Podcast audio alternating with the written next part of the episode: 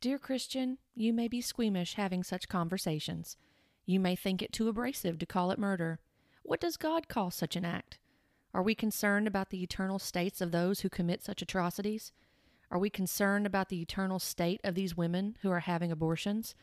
Though I appreciate laws such as the one in Texas, I also recognize the urgency in proclaiming the truth of the gospel of Jesus Christ and the truth about life according to his word, because men's laws do not change hearts. The gospel changes hearts. God softens hearts and convicts. His kindness leads men and women to repentance, and his life giving salvation transforms, so that there is joy in being a mother rather than shouting for personal autonomy. Abortion is a terrible spiritual sin sickness in our society, and the solution is the gospel. You just heard an excerpt from my latest blog post featured on Lovesick Scribe. Hi there, and welcome to the Love Lovesick Scribe podcast, where we talk about biblical truths, current topics, and where we grow in loving the Word and loving the one who is the Word, Jesus Christ. I am Dawn Hill, and I am the Love Lovesick Scribe. By now, you're probably familiar with the recent passing of what was called the Texas Heartbeat Act. And this act is of the Texas legislature. It was introduced as um, SB 8 or Senate Bill 8 and House Bill 1515 on March 11th, 2021. It was signed into law by Governor Greg Abbott on May 19th of 2021, and the law went into effect on September 1st of 2021. Why this is significant is it is the first six-week abortion ban in the United States and the first of its kind to rely on enforcement by private individuals through civil lawsuits rather than by the government through criminal or civil enforcement. So that's another one of the biggest parts of this bill as well. It's not just the fact of stopping abortions when a heartbeat is detected at six weeks, but it's also enforcing private individuals through civil lawsuits.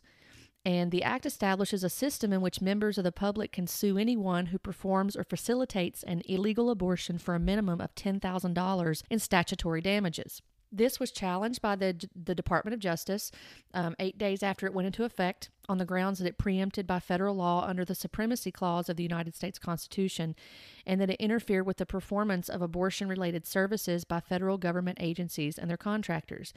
And the act is also being challenged in state court in multiple suits brought by abortion providers and funders. We also know that it went before the U.S. Supreme Court, and the Supreme Court turned it down. And the main reason that we need to understand that happened was because there was no actual lawsuit by person uh, under the stipulations of this this law in Texas that came before the Supreme Court. So that was one of the main reasons why they turned it down in reviewing it and taking it on. There are a lot of people that are very upset about the the passing of this Texas Heartbeat Act and they're saying such things as Roe versus Wade has been overturned which that is not the case at all. And we seem to be forgetting uh, one other case that happened in 1995 that would help us to understand that Roe versus Wade has unfortunately not been overturned. There are things that we don't consider about this the whole premise of what's going on here. And as christians which that's what we look at here on this on this podcast is looking at the current topics and the biblical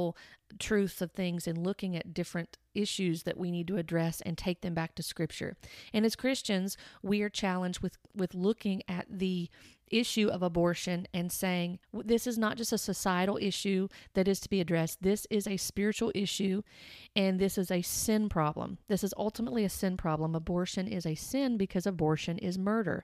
Now, a lot of people would feel that that's very strong talk, but we have to look at it from the point of what does God say about this? Does he consider it murder? Yes, he does, because this is a life that he has created, he has designed. We see in Psalm 139 verses that we know so well. The psalmist saying, For you formed my inward parts, you knitted me together in my mother's womb. I praise you, for I am fearfully and wonderfully made.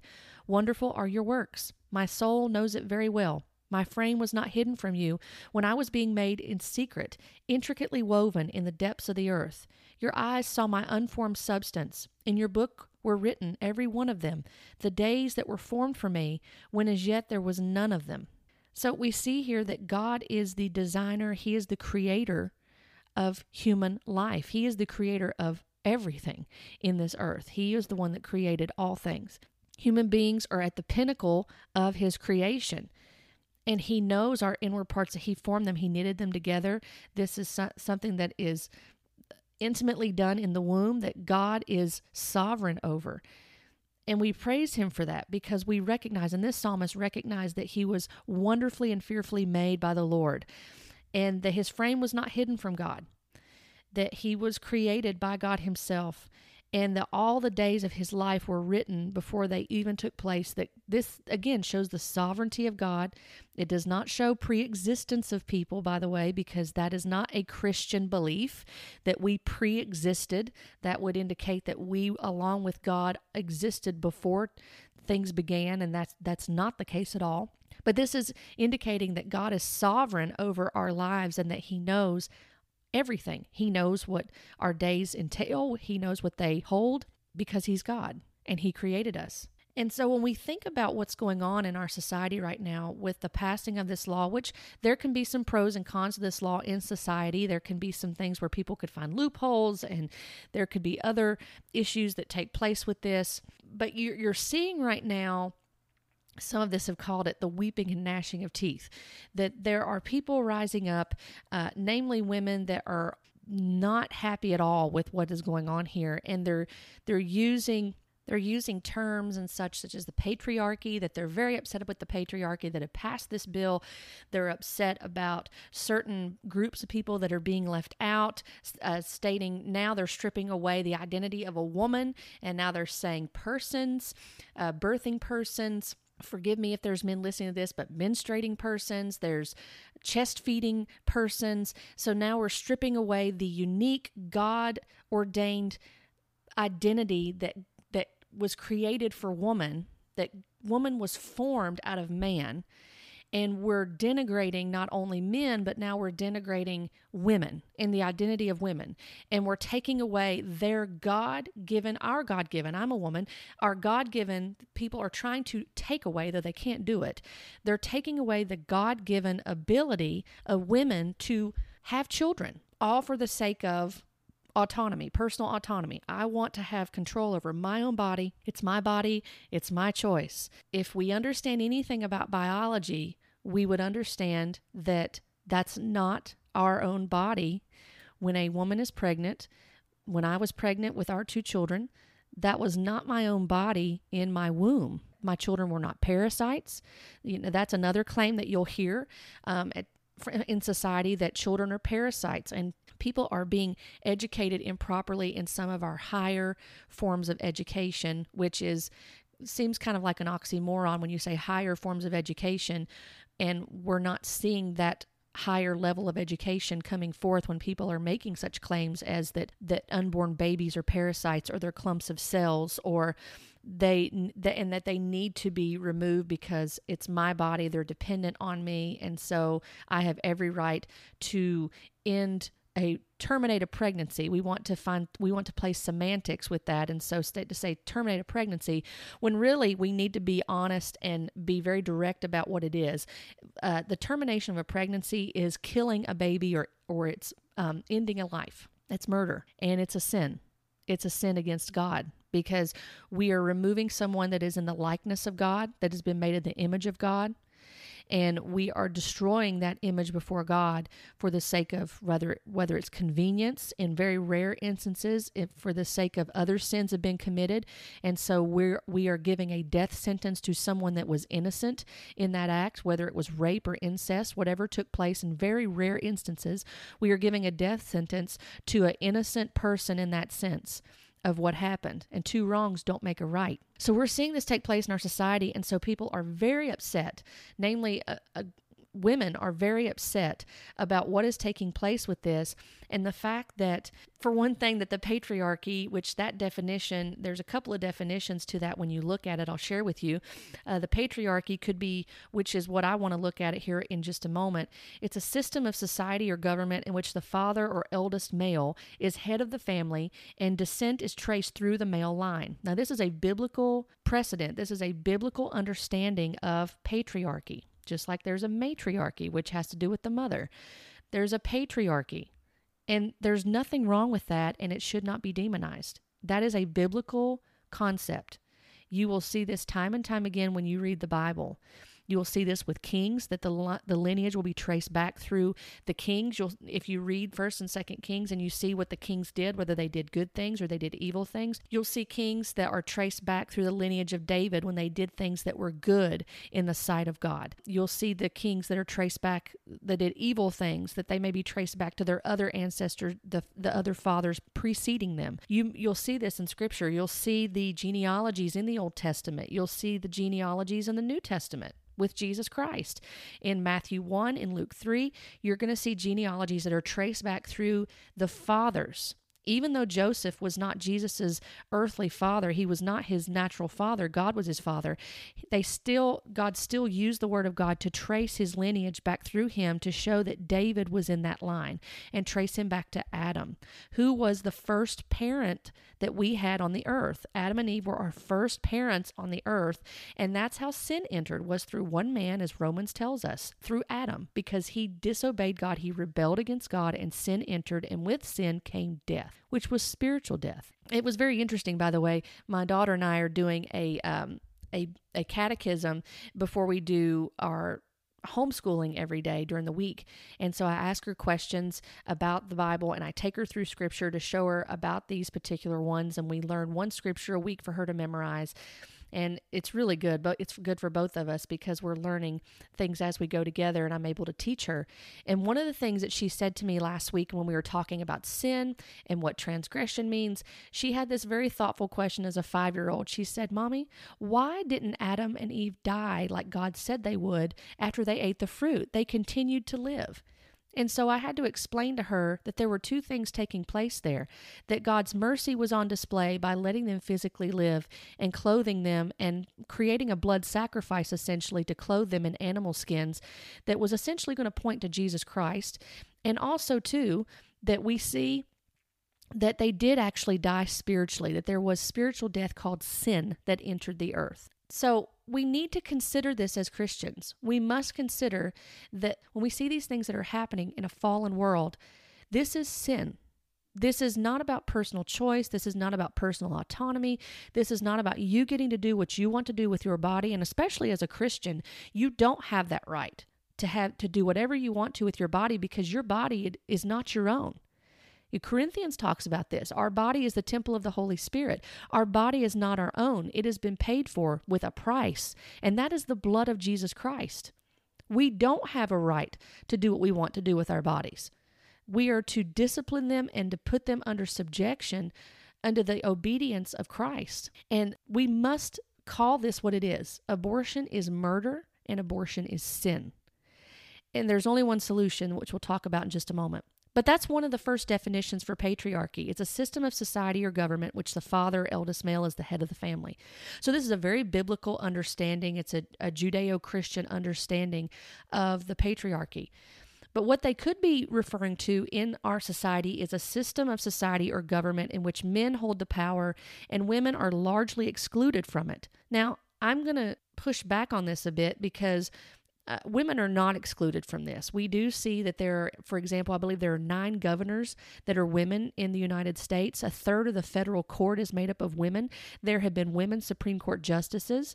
Whether you like that the fact that they're conservative or liberal, it doesn't change the fact they are women and they've been on the Supreme Court. We have a woman vice president. So women have been in the government and we could also argue from a biblical perspective, though some people may not like this, but when people bring up Deborah as a judge, we could argue because of what scripture says that women holding positions of power is actually judgment on that nation.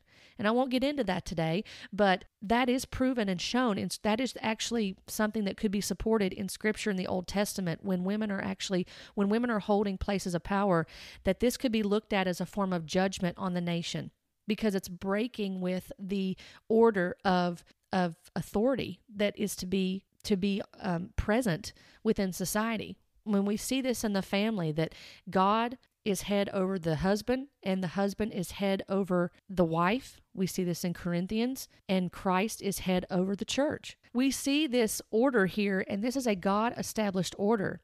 And my argument would be when we hear people that are making this argument, whether they're Christian or or they're unbelievers, there is an attack essentially being launched against God's established order. The issue is not with man, it's not with the law. Their ultimate issue is with God Himself.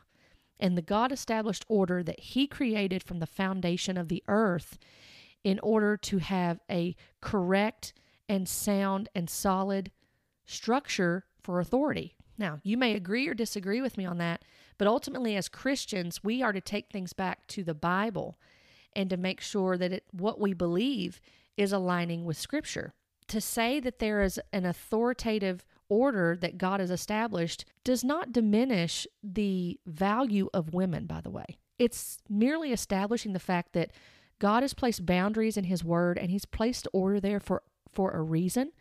And that order has been placed there for, for protection, both for women, for children. It's been placed there to create a structure so there's not chaos, there's not confusion, there's not disorder. God is not a God of confusion, but He's created this order for a reason. And so we need to respect that order. So you'll hear this one argument. People are very upset. The patriarchy is holding women down, the patriarchy is making all these decisions. And yet, there are women in government that are pro life. There are women that have organizations that are fighting for the rights of unborn children to live. Are they less women because they're fighting for those rights and they're not fighting for the uh, autonomy of women to murder their children? Because that's what is taking place again. I know that that sounds harsh, but that's the truth. We've got to put it in the proper context. Because if we continue down this path of watering it down, using semantics and and, and sugarcoating what's going on, we are not going to do a, any service to people when we're trying to minister to them the gospel of Jesus Christ and saying, this is sinful, this is murder, but there is a solution to this that God gives in order for you to be made right before God, to be justified before God, because this is this sin is no uh, greater or worse than any other sin. Any sin against God is depravity. Any sin against God is wretched before Him. Any sin is evil before a just and holy God. I recently heard an interview by a female politician, Elizabeth Warren. You may be familiar with her. And in this interview that she was giving with a uh, news anchor. They were talking about the Texas heartbeat bill. They were talking about the um, the Handmaid's Tale that was brought in there, and she made a comment in there uh, when she was referring to the most vulnerable among us in our society with regards to abortion and the Texas Heartbeat Act. And unfortunately, the most vulnerable among us that she was talking about were were not the the unborn babies that were being killed and being aborted. Their lives were being cut short by the act of abortion.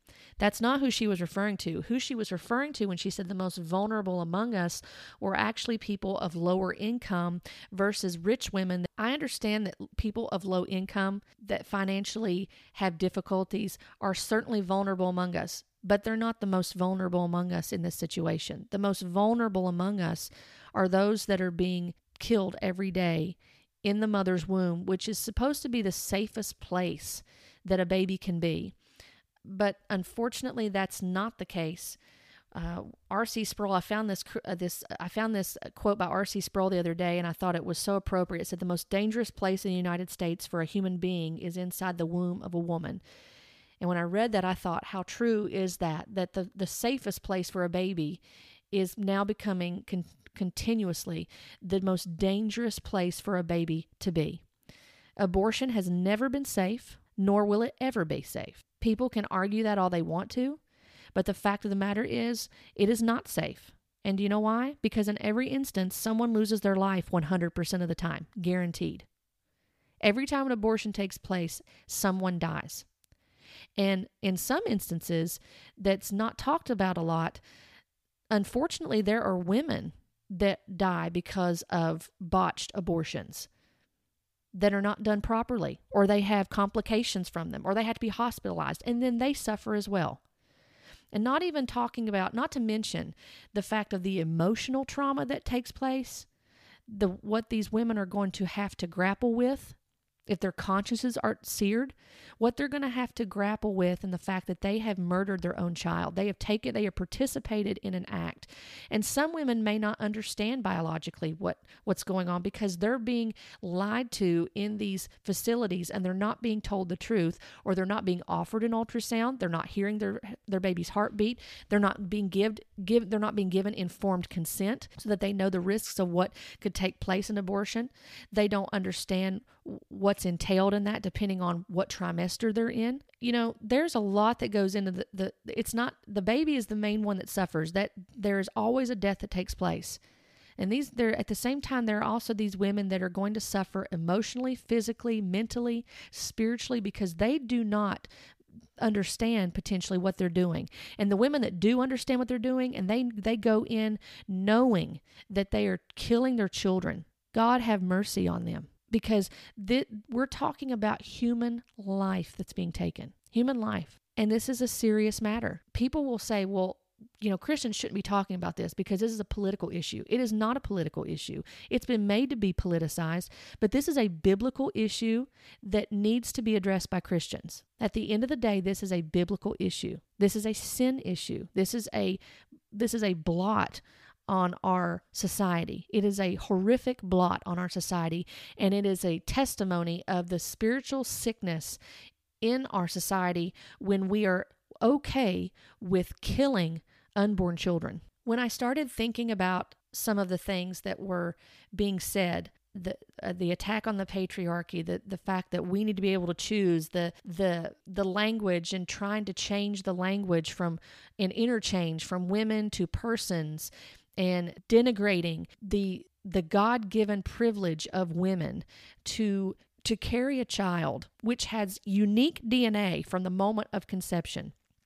I mean, my goodness, they even have their own blood type. Think about that. That was something that just a simple thing. I remember being uh, pregnant with both of my children, and because of my blood type, I had to take a particular injection so that my body wouldn't reject the pregnancy or that there wouldn't be any complications that would arise from that that would put their life and my life in, in jeopardy.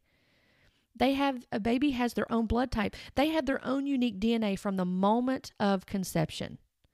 It is not my right. It was no, not ever going to be my right to decide should this life continue or should it not. Both of my pregnancies, by the way, this, this is one of the things I think about with this situation both of my pregnancies, and many women can attest to this, because of my age, at 35 and older, you're considered geriatric, which frankly, I think that somebody needs to be smacked for that in a gentle uh, Christian way for saying that women over 35 are considered geriatric, uh, geriatric pregnancies.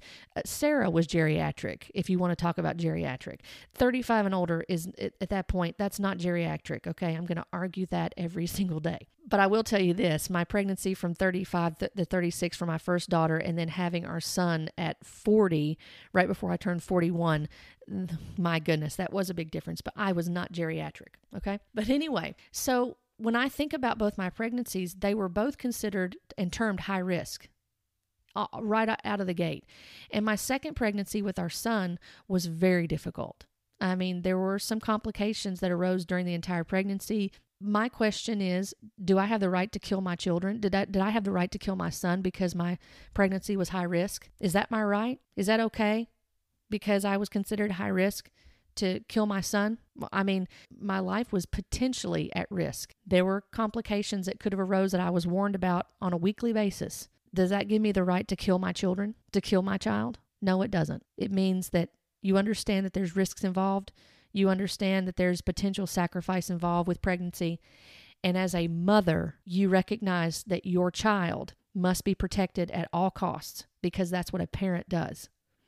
And not to mention the fact also that that's not only half of half of my DNA contribution in there with that unique set of DNA that God ordained and created. The other half are fathers. And I want to say this right now because, in addition to the patriarchy that's being attacked, whether it's on a government level or attacking the patriarchy because we don't like the fact of men being authority, because essentially we don't like God's established order that he's created, I want to say there's a double standard that's also being presented to men, and they're being told two different things. They're being told, on one hand, how dare you try to tell us what to do with our bodies and try to pass laws and, and do all these things to try to control us and to, to harness us and to keep us and restrict us and hinder us from doing what we want to do. And then on the other half, there are people at the same time in the same camp, they will yell and rail on men, going, Why aren't you being more responsible? Why aren't you being fathers? Why aren't you stepping up and doing this and doing that? Listen, I'm going to, to speak to those that are being double minded. You all are going to have to, to decide what side of the fence you're on.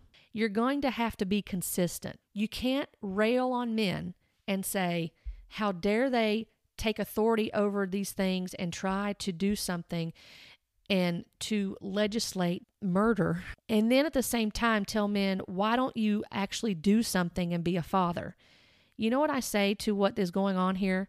Thank God for the patriarchy. Thank God that there are godly men that and and men that are wanting to step up that may not even know God, but they see the more the moral blot of this, the moral blot of abortion, and they are standing up and they're saying, "No, we are going to take a stand. This is murder. We want to fight for unborn life because they have a right to life, just like the Declaration of Independence says. They have the right to life, liberty, and the pursuit of happiness." Somebody needs to stand up and, and say something for them. And if no one else is going to, then we are going to do that. And we are going to take steps forward to put this into place to where we can protect as many unborn lives as possible because we value life. We value life because they're human beings, because that's the ultimate race is, is human is a human being. And every life in a mother's womb is a human life that's created in the image of God an image bearer of God that needs to be fought for so that they can have the right to life. Just some things to think about here. Some of these things that you've probably thought about, they're not profound, they're not deep, but things to think about. And when we're talking about autonomy and we're telling people, you know, you can't say a woman anymore, you can't say mother anymore, you can't say pregnant woman anymore. You have to say birthing persons. You have to say you can't identify the gender slash sex because that's the same. You can't say those things because that's offensive. You know what that brings to mind? It brings to mind Romans chapter 1, verse 28 through 32. I want to read that to you for just a moment. When I think uh, the past couple week week or two when I've thought about this subject and I hear some of the rhetoric that's coming out of people and I hear some of the language that's coming out of people. And granted, probably the vast majority of these people saying these things are unregenerate. Their their minds are uh, they're not believers in Christ when they're saying these things. But Romans chapter 1 verse 28 through 32 says, "And since they did not see fit to acknowledge God, God gave them up to a debased mind to do what ought not to be done. They were filled with all manner of unrighteousness, evil, covetousness, malice. They are full of envy, murder, strife, deceit, maliciousness. They are gossips, slanderers, haters of God, insolent, haughty, boastful, inventors of evil, disobedient to parents, foolish, faithless, heartless, ruthless. Though they know God's decree that those who practice such things deserve to die, they not only do them, but give approval to those who practice them. And it was uh, quite interesting yesterday during our uh, our time in Sunday school as many people would call it before service uh, before corporate gathering yesterday morning our teacher brought up this point and i had not noticed this before and it's it's quite chilling when you think about it. It's sobering. But at the beginning of verse 28 it says and since they did not see fit to acknowledge god god gave them up to a debased mind to do what ought not to be done. That's also referred to as a reprobate mind. God gave them up. And they were talking about how a particular uh, individual during a conference was saying one uh, some of the most disturbing words that we could ever hear from scripture is this from the Lord saying God gave them up to a debased mind. God gave them up. That to me when I see that that shows the sovereignty of God and it's it's rather uh, sobering and frightening to think that God is giving them up to that. They knew better. People know better. Romans 1 lays this out clearly that there is no excuse for people not to believe in God, not to acknowledge who He is. They can look outside and they can see the vast amount of creation that has been made, and they have no excuse not to believe in God.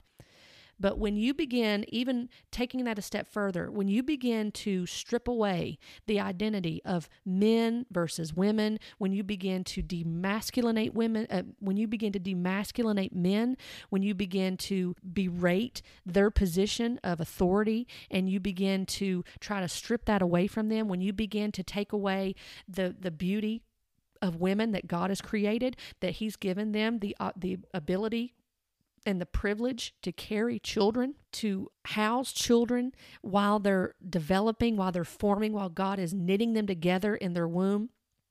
And you begin to say, well, there's no longer men and women. There's all these other things that we're going to call people, and we are going to make the rules because we are God. That's what that really comes down to, whether people say that or not. Ultimately, human beings are now saying they are God and they are going to make the rules and they are going to make the decisions and they are going to make the definitions of things. And it's it's confusion. It's absolute confusion and it's not in line with the God of creation. And when we tell, um, and when we when when this is happening, when now it's degrading people down to just persons, and we're no longer long, we're no longer identifying men from women and their unique roles in society and what they do and what their bodies are able to do then we are ultimately denying the God who created them and we are denying his order and his structure that he ordained. And now we have made ourselves God. And I'm not going to participate. I'll just tell you right now, as as a believer in Christ, I'm not participating in that. I refuse to bow to that culture. I refuse to use those terms. I'm going to use the proper terms that God created. It's man and woman, male and female. And that's the truth. And that's another thing that we need to be doing as Christians. People will say that's unloving. How dare you say such things? Let me tell you something. It is far more loving to tell someone the truth than it is to create delusion and to go along with delusion and deception and to love people to hell than it is to tell them the truth and to say, no, man and woman were created by God. God is not confused. He does not make mistakes. I tell my daughter that all the time, and she knows that. God does not make mistakes. When He created you, He created you to be a female. He created you to be a girl, and that's who He created you to be. I'm, I'm not going to give over to the, to this, and I encourage you to do the same, and to to educate yourself and to understand where this is coming from, and to be able to engage in these conversations. And the sad fact is, the sad thing that we're seeing in our society is there is a shutting down of logical uh, communication, there is a shutdown of reasoning, there is a shutdown of critical thinking. Critical thinking is only allowed if you're willing to engage in critical thinking that agrees with one side. There's a shutdown and a disintegration of being able to have conversations with people that you don't agree with and be respectful. We've lost the the true definition of respect and tolerance. We believe that tolerance is I have to agree with everything that you say, and if I don't agree with it, then I am evil and I'm wrong, or that person is evil and wrong. Whereas tolerance is I can listen to somebody, I can hear what they're saying, but I and I can respect them as a human being, but I don't have to agree with what they're saying. That's true tolerance. I hear you. I understand your viewpoint. This is my viewpoint. I don't agree with you. I still respect you though. And this is what this is the truth of what God's word says about this from a biblical standpoint. And being able to walk away from a conversation and still respect someone and not demonize them, not try to shut them down, not try to shut down critical thinking, not trying to shut down reasoning which we are supposed to do as believers in Christ. We are never told to go by our emotions, to go by what what we think is right, what our opinion is. We are to go by truth. And let me also say this is that there is this fallacy that Christians are not scientific. And I would disagree with that because the fact that we believe that life begins at conception, the fact that we believe that God made male and female, that's supported by science. I mean, if you open up an embryology textbook, you're going to find science in there that supports the fact that at conception that a unique DNA pattern and structure is given to every human being. That that particular person has in their DNA the, the color of their eyes, the color of their hair, what kind of skin color they're the the type of skin color they're going to have, you're going to find what if they're going to be left-handed or right-handed you're going to find their the shape of their toes, the shape of their fingers, you're going to find the shape of their nose in there. You're going to find all this DNA in there to to help create that person uniquely from the moment of conception. That's science. I think that there are some people, and I don't mean this in a facetious way, I think there's some people that need to go back to Biology 101 to understand what, what a gamete is, what a zygote is, what embryos are, how eh, I think everybody needs to probably participate in a embryology crash course to look and see how human beings are formed and they need to, to sit and watch that or sit and read about that and to understand that before they begin speaking on such a matter and saying that's not a human life and I can kill it. And now there are people that are going beyond that point. There are people that are now saying, "Yep, I know that's a human life in the womb." And I am still going to kill it because I deserve my rights. I deserve freedom. I deserve my autonomy. No, you don't. No, that's not how that works. That's not how that works at all. And this again goes back. You know what this ultimately goes back to? It goes back to rebellion and sin that's committed against a holy and just God. And yet there is a solution. There is a solution. And I want to say this too that with people, and, and to give this uh, counter argument to those that say, well, Roe versus Wade is, is being removed, it's being uh, undone, it's being overturned. What some people fail to remember is that there is actually a, um, a, a Supreme Court case that came up in 1995. It was uh, Casey versus Planned Parenthood. Ultimately, what happened was Roe was upheld. The structure changed from the trimester being the framework to Casey versus Planned Parenthood changed the precedent from Roe in that Roe was upheld in the sense of viability and undue burden on the woman. And it also made allowances for states to create laws that uh, prohibited abortion in the first trimester. So we do see this in that second court case, and it was a plurality decision. Another thing, too, I find that's ironic with uh, the the hatred of the patriarch, the disdain for the patriarchy, whatever you want to call it, is that these same people that are the same women that are, will say, I'm sure there are men too, but the same women that I hear that are saying things against the patriarchy, they don't seem to have a problem with the nine Supreme Court justices in 1973, who were all men, by the way, who decided Roe versus Wade. Let me also say this, and I've covered this months ago in another podcast called God, the Gospel, and the Supreme Court is that uh, Roe versus Wade was decided by a, a majority of conservative judges. We need to to squash the misconception that we need all conservative justices in the Supreme Court in order to overturn Roe versus Wade and to overturn abortion and other things that we that we know that are not in in alignment with God's order with the word of God with the truth of the word of God. Because the fact of the matter is, is that in both cases, in Roe versus Wade and in Planned Parenthood versus Casey, you had a majority of conservative judges, and yet this this still passed. This still went into effect. And by the way, killing a baby in the womb is not a constitutional right. The Supreme Court does not create law; it upholds it. Uh, Congress creates law; they make law. The executive branch, by the way, does not make law. Congress does that. The legislative branch makes law. So this is not the law of the land. This is not in the Constitution. You don't have the right in the Constitution that plainly tells you that you can murder your child. It's not there. But if we're going to be consistent in our beliefs, then we must acknowledge that it was men that made this decision. So, where is the anger towards the patriarchy in that? You see what I'm saying? It's it's very double-minded. So, you know, there are lots of things I'm sure that we could probably look at with this. After pondering on this myself, and and you know, there were times that I got angry listening or frustrated, I should say. There were times I got frustrated listening to the things that were being said. And the double-mindedness, the the hypocrisy that was coming out when people would would say these things. And it also reminded me of my own uh, tendency at times to be double minded, my own tendency to be hypocritical, my own tendency to be.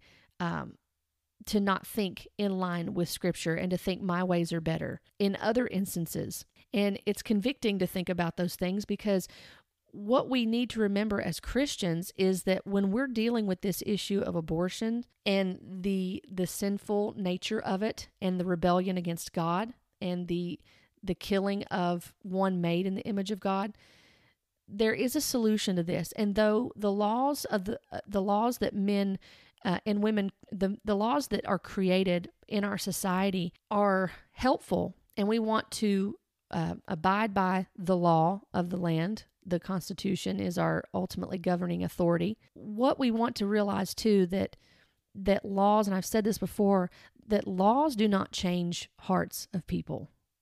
It, we can make a hundred different laws about a certain issue, about abortion and such. All the states could come together and say we're going to all pass laws that that uh, make abortion illegal, and many of us conservatives would be very happy about that. And there may be some some liberals. You know, we don't want to be divisive. There are some going to be some people, regardless of the political labels, that are going to be happy about that decision. And then there are going to be people that are extremely angry about that decision. But the laws don't change people's hearts. The laws do not transform a person spiritually and regenerate them into a person who is given the promise of eternal life by Jesus Christ. Though those laws, uh, we want to respect laws unless that they contradict what the Word of God says and they lead us to disobey God. We do not want to do that. We want to respect laws that are not in conflict with God's truth and, and God's Word and obeying Him. We must understand that it is the gospel it is the gospel of Jesus Christ. It is God Himself who softens hearts of stone to hearts of flesh. It is the gospel of Jesus Christ that is going to change people. Passing laws all day long and twice on Sunday is not going to change the hearts of people that are that are doing wicked things, that are being sinful and rebellious against God. The ultimate thing that changes people's hearts is the gospel. It is His kindness that leads men to repentance leads women to repentance is his kindness. And some people may not view kindness as hearing, you're a sinner, the wrath of God abides on you. You are already condemned because you don't believe in the in Christ as the as Lord and Savior. But that is loving to tell people because if they don't hear that and they don't hear the truth of the gospel and recognize that in in the midst of being lost, the world will say there is no hope you know, we live, we die, we go to the we and then there's nothing. That's what a lot of people believe. We live, we die, there's nothing. And yet they will fight for morality and they will borrow from the Christian viewpoint and fight for morality when what's the point? If all you're going to do is live and die and then there's nothing after that, then what is the point? Why are you even fighting for what you think is moral, which is your body, your choice? What is the point? But as a Christian, we know a person dies and uh, every person is appointed to die and then comes judgment and those of us who are in Christ that justice has already been fulfilled in Christ that wrath has already been satisfied by Christ on the cross those who believe and put their faith and hope in Jesus Christ alone to save them to justify them before God to clothe them in righteousness that's already been taken care of and satisfied by God by Jesus Christ, by the Son of God, by the second person of the Trinity. He has satisfied that on our behalf, that He is a just God, and that has been fulfilled.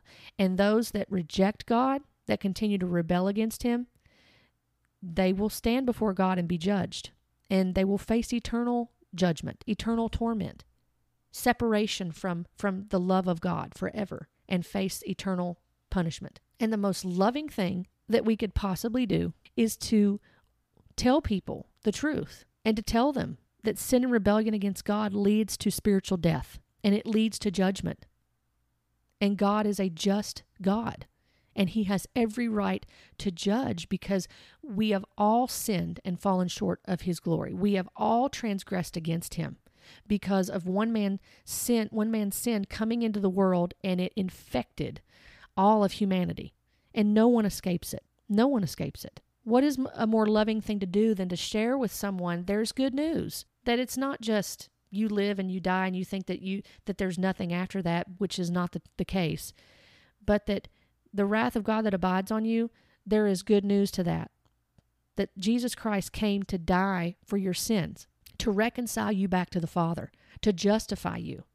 You know, Isaiah 64 6, I don't mean to be graphic with this, but Isaiah 64 6 talks about that our righteousness, the righteousness, which is referring to Israel in context, and it could essentially apply to all of us. But the righteousness that, that the people had at that time, Isaiah tells them, is as filthy rags or a polluted garment. In the ESV, it says polluted garment.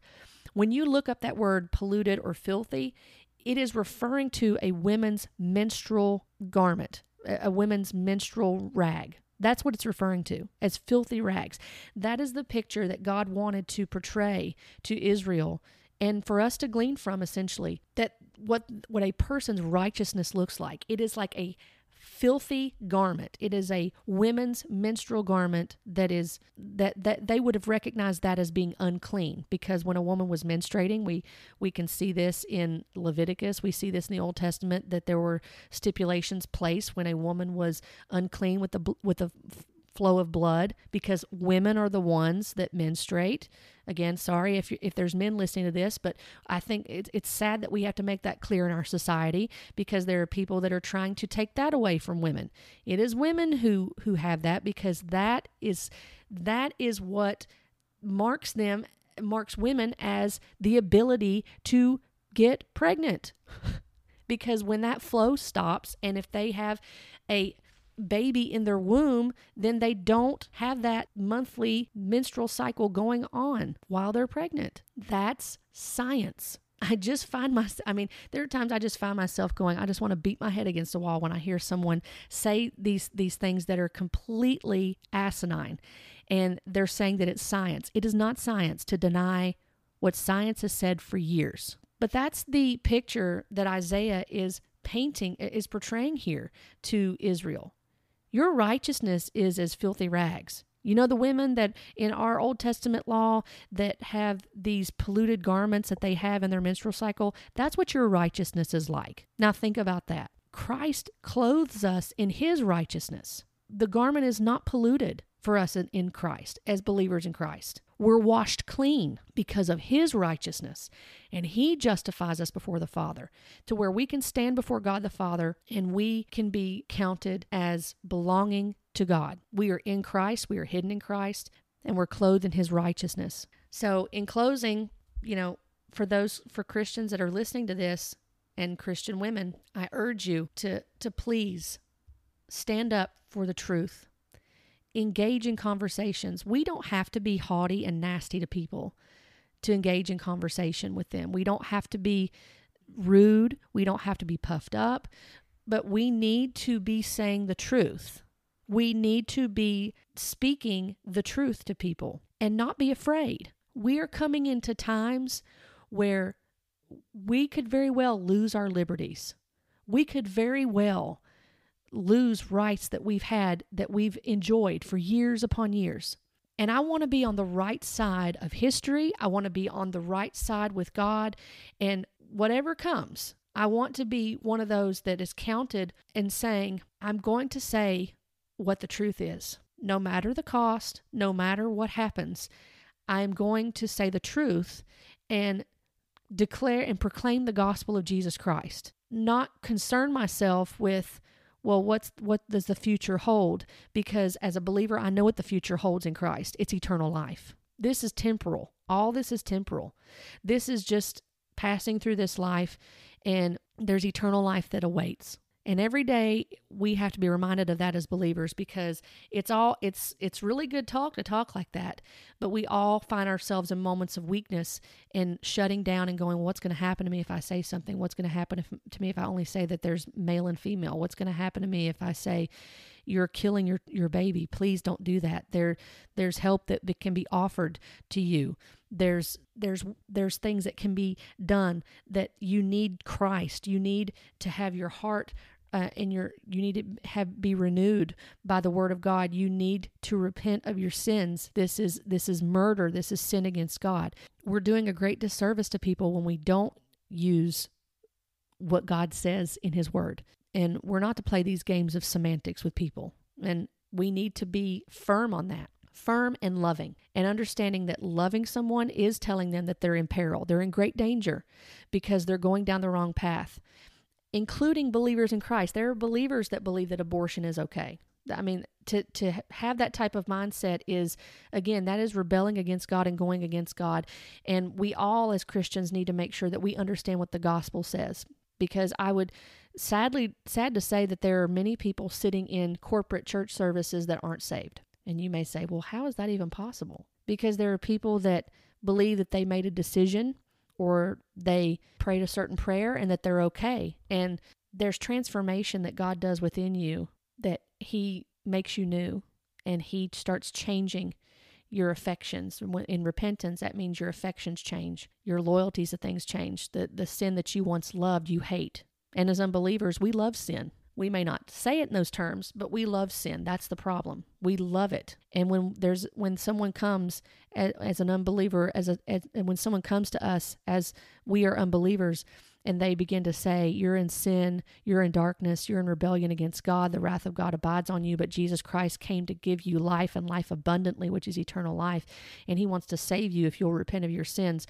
People hate hearing that because they love their sin more than they love a just and holy God that wants to give them boundaries, that wants to give them direction, that wants to give them order, that wants to establish in them the truth. We must proclaim the gospel of Jesus Christ. That is the solution to this problem, to the sin problem, is Christ. He's the solution. The truth of His word is the solution. So I hope that this has been helpful to you. These are just some of the, again, some of the thoughts that I have, and I wanted to share a little bit of what is going on with this bill in case you didn't know the details of it.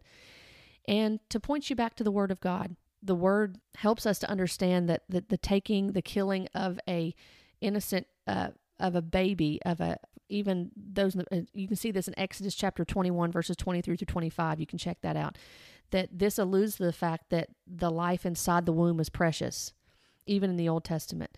We see that uh, in Proverbs, I believe, that talks about the things that God hates. And one of those things that God hates is the shedding of innocent blood. And it would seem that abortion falls into that category. That God made and He makes every life unique and individual, that He knits them together in their mother's wombs, that He sees their, their, their frame. He knows.